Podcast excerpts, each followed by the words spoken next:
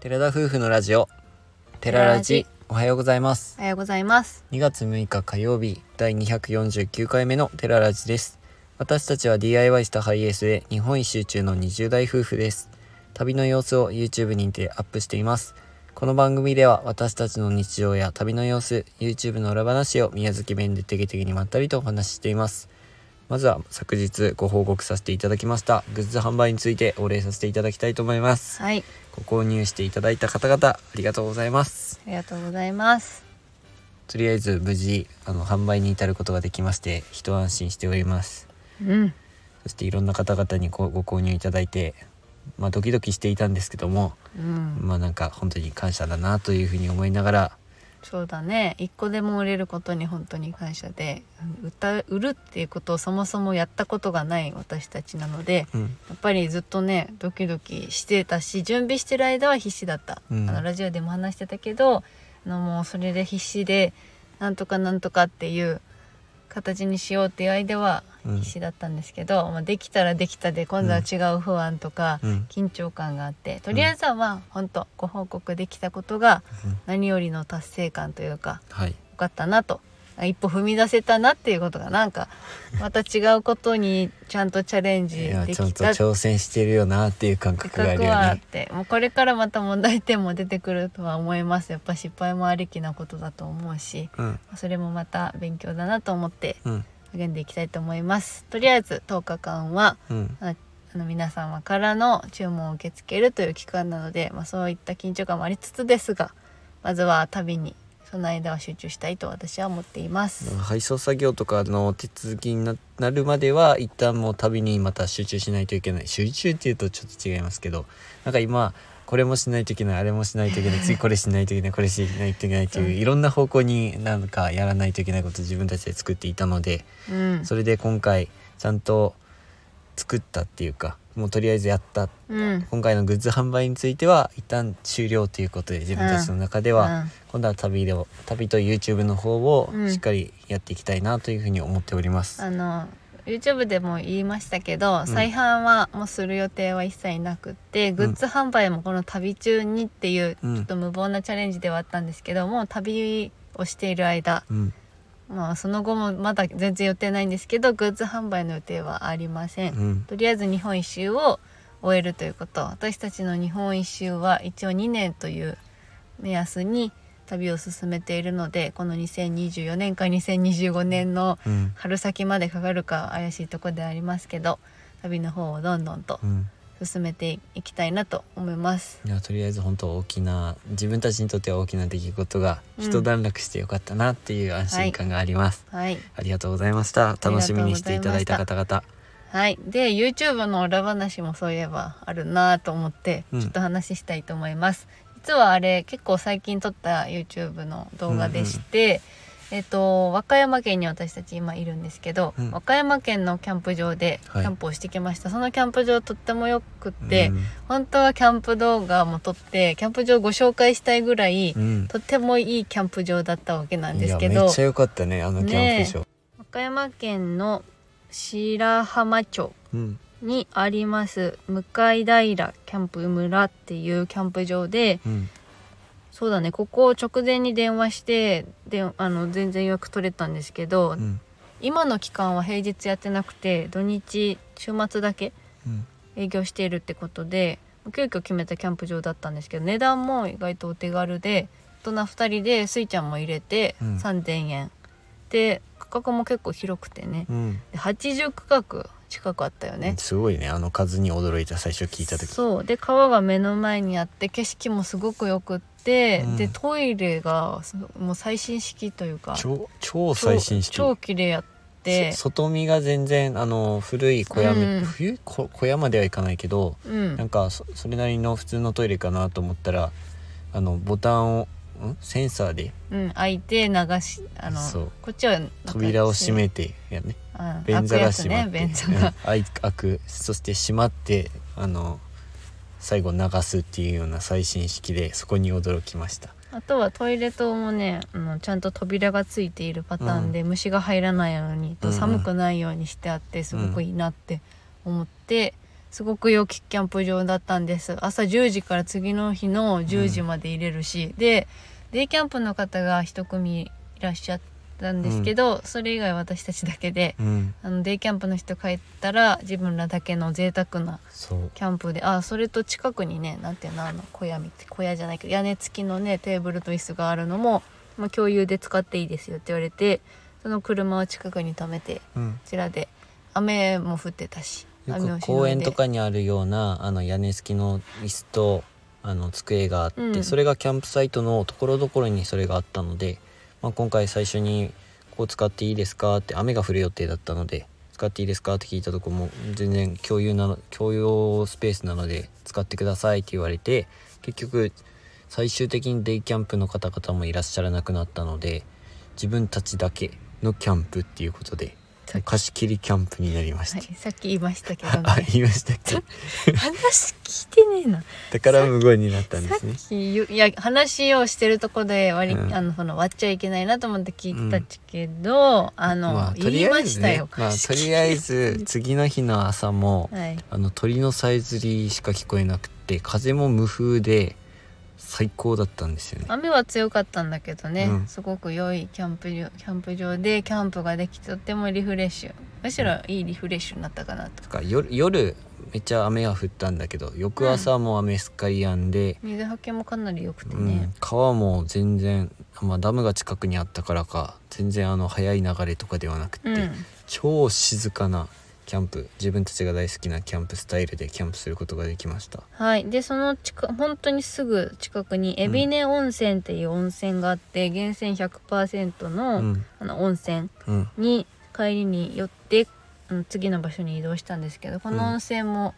あのアルカリ性のトロトロめの温泉で、うんうんあの、えー美人だね榊原温泉はいはいにちょっと似たような感じでシャワーから出る温泉も結構ぬるぬるぬるっとするような感じで。でちょっとシャワーの水圧が弱めでさ、うん私永遠と体このままじゃ洗っ洗うことになるんじゃないかって思いながらちょっと洗ってたん確だけどかにかなりヌルヌルしてたもんねねそうそうだから永遠にいつ洗い終わるかなって思いながら洗ってました、すごいいい温泉でうん1リッター11円で温泉水入れて帰られるっていううん水汲み場みたいなところが温泉の敷地内にあってず、うんもう人がすごいいっぱい来ててどんどん入れ替わりでねうんなんかその長持ちするらしくてそのお水も、たくさん汲みに来られてる方がいましたというようなはい日を過ごしており一ま個した大事な話を忘れていますよキャンプであることを初めてやったってこそとうやでっそとれをい言やわそないうとそういやけそないうそれをあなたから言ってくださいはいそれはですねこの間お話ししました水俣コーヒーさんでいただいた、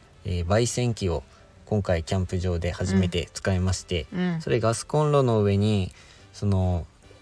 電源を挿せば自動で回る回転する焙煎機っていうのが下からガスコンロで火を焚いてで豆を入れたところがぐるぐるぐるぐるずーっと回ってるんですよね。そこで結局時間を計りながら豆の様子を見ながら最終的にコーヒー豆をまあなんて言うんですか焙煎しているうんそういる作業をしてまあそれでできたらコーヒー豆になるといううまく説明ができませんうんが、それが焙煎機の概要ですはいねまあそういうことでもともと和歌山でキャンプをするからその時に一度は焙煎機使いたいといううん思ってて、うんでその時が来たわけなんだけどちょうどねグッズの撮影もするっていうことをかぶっちゃってて、うん撮影は残念ながらあの、うん横動画ではできなかったのうで、んせめてと思って私は絶対に第1回目は大事に決まってると思ってたからう、ん動画にも残してたかったんよ思い出もだし、そうだねいつかこれ見返してこんなんやったわって絶対言う時えがーそういう思いで撮ってくれてたのねそう俺は何も知らずに思来ってるわたっけてど思ってたから私はキャンプでその焙煎セントにかんって思ってたわけよ。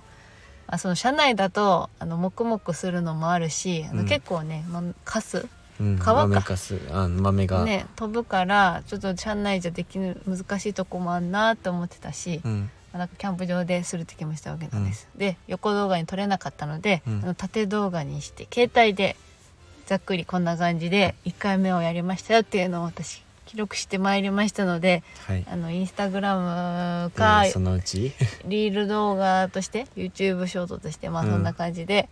あ上げたいと思いますのではい、はいありがとうございます。だから次はあの2回目ということでどこかのキャンプ場でまたうん、ぜひやってくださいはい、で今回ルワンダの豆をうんいただいていたので、そちらの生豆を使って焙煎したわけなんですけど、はいまあ、その前に YouTube でいろいろ見てあこんな風にするんだっていうのそうをなん勉強した上でそれからやったんですけど、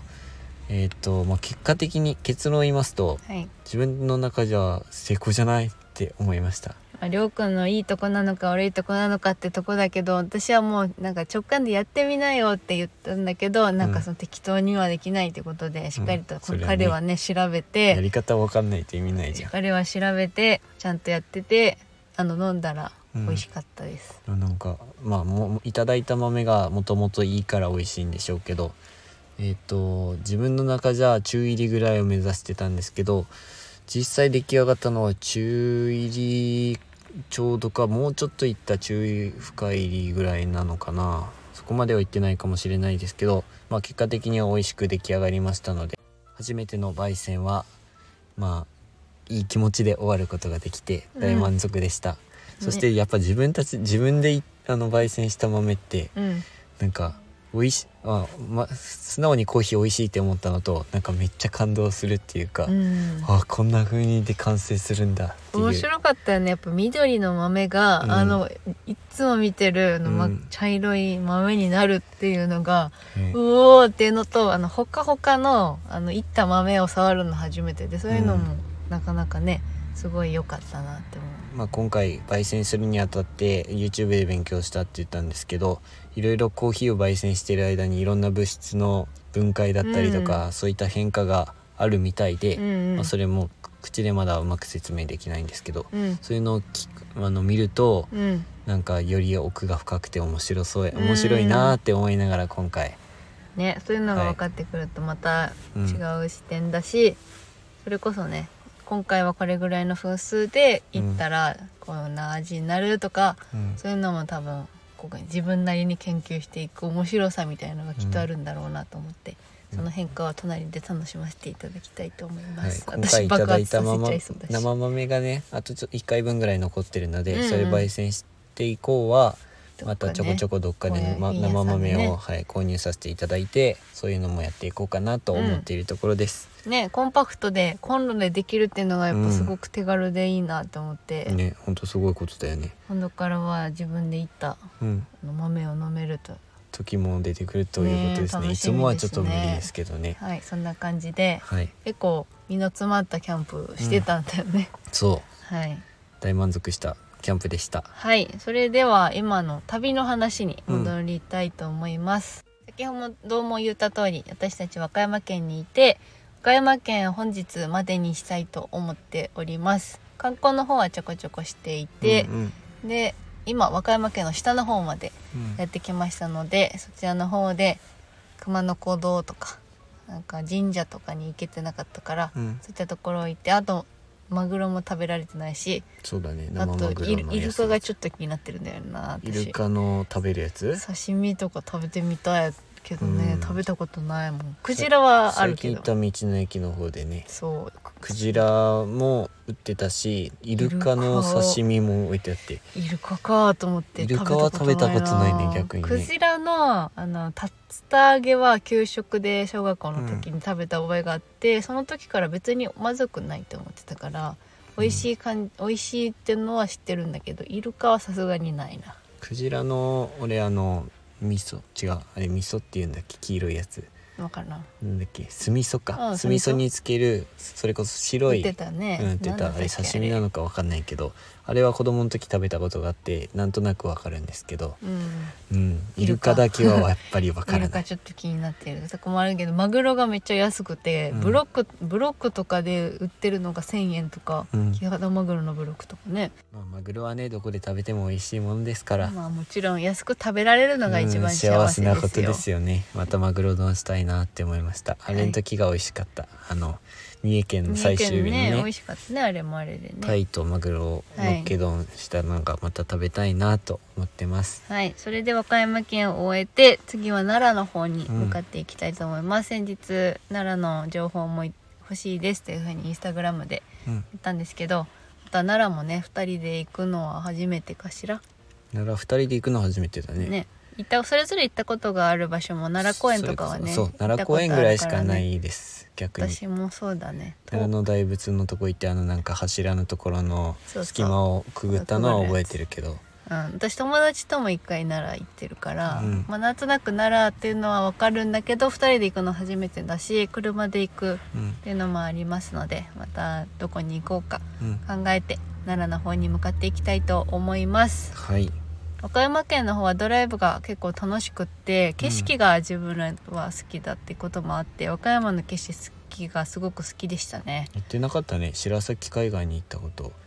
あ白崎海洋公園でしょ海洋公園か毎回間違えるけど白崎海洋公園でしょあの白い岩がそびえ立っている場所があるんですけど、有そ有名な、そこね、めっちゃ強風だったね、はい、風が強いっていうのはもちろん知ってましたけど強風の動画すごすぎて夜行った時にはもう風でビュービュー車が揺れてて、うん翌朝も結局ずっと車揺れてうん、て、一晩中だったよねあれ、うん、で潮風でスイちゃんがもうなんかベタベタにやなばってかっというかたも汚れうにザラザラだっもてうそたの後まあと結局洗車をしたんですけどはい白崎海洋公園かね、はいただそこから見る朝から朝すごい天気が良かったのでそこから見る景色はまたすごく綺麗だったなと思います海だけでなくあの山の方の景色もすごく好きでした私が運転するとどうしても山になるんですが移動中私が運転してる時はだいたい山道でうんその中でも川川沿い河川敷沿いとかうんなんだろうな目の前にすごく山がそうなそびえ立ってるわけじゃないんだけどうん広大な感じそうなんて言うんだろう難しいどこの景色と似てるとかもちょっと表現しづらいようなうわーすげーみたいなのをずっと綺麗って言いながら左側に川があって目の前には山で遠くまで見ええてうるん田舎の方なんだけど山道路走ってて河川敷の横からもう景色が見渡せるっていうか、ね広がっている広大な景色が、そうだねそういった場所が結構和歌山県多かったなと思いましすたごく気に入る景色がたくさんありましたねあとは梅の花がね、うんたくさん咲いてるのも綺麗だったしすごくドライブしてて気持ちがいいなって思った和歌山旅はいになりましたい今日まで楽しんできます、はいそれでは今回のお話はここまでですラジオのご感想やご質問などコメントやレターで送っていただけると嬉しいですインスタグラム YouTube にご興味のある方はぜひ概要欄からチェックお願いします本日も最後までお聞きいただきあありりががととううごござざいいままししたたそれでは皆さんいってらっしゃい